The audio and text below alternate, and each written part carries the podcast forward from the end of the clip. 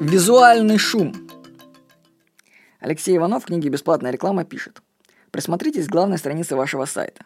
Выберите любой элемент и спросите себя, какую ценность для клиента он представляет.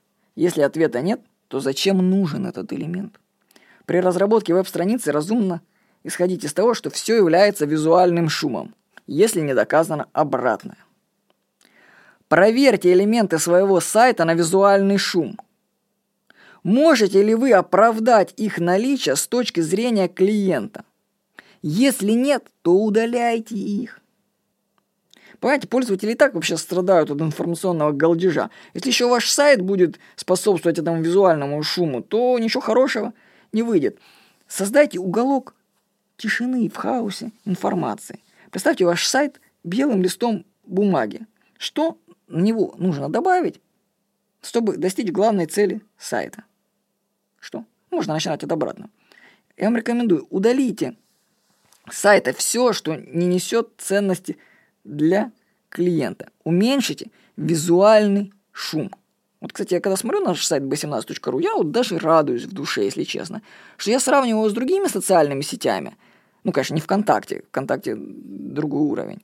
Но с другими социальными сетями, там сети юристов, допустим, или сети там, школьных учителей, я вижу, что мы круче, понимаете? Круче. Реально, у нас удобнее, потому что мне самому удобнее работать на нашем сайте. Есть, конечно, вещи, которые доработать, я бы хотел там шапочку поменять, логотипчик вверху, но сделаем в будущем.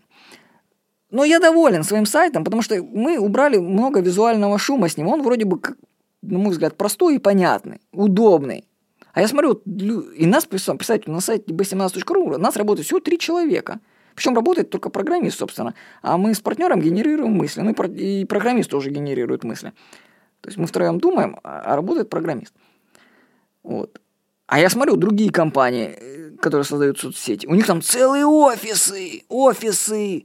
И там кучу народа, есть ответственные за тексты, есть ответственные за дизайн, есть за работу с клиентом. Не, ну может они там, не знаю, зарабатывают в десятки раз больше, чем мы, может миллионы там зарабатывают. Но при этом их сайты хуже, на мой взгляд, субъективно, чем наш. При этом у нас работает один человек, а там офис целый.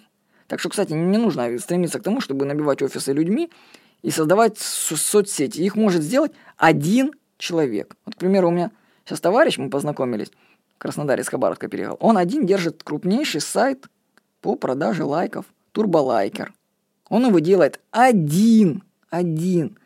Его этот сайт посещает каждый день 20 тысяч человек. Это самый крутой сайт по накрутке лайков ВКонтакте и Инстаграме, между прочим, он еще сделал. То есть многие вещи можно делать самому и добиваться успеха за счет того, что уменьшать визуальный шум. То есть сайты должны быть максимально простыми. Поэтому хотите делать простой сайт, уберите информацию в два раза, сократите ее, а потом еще раз в два раза. И у вас получится хороший такой сайт. Вот. Сокращайте визуальный шум. С вами был Владимир Никонов.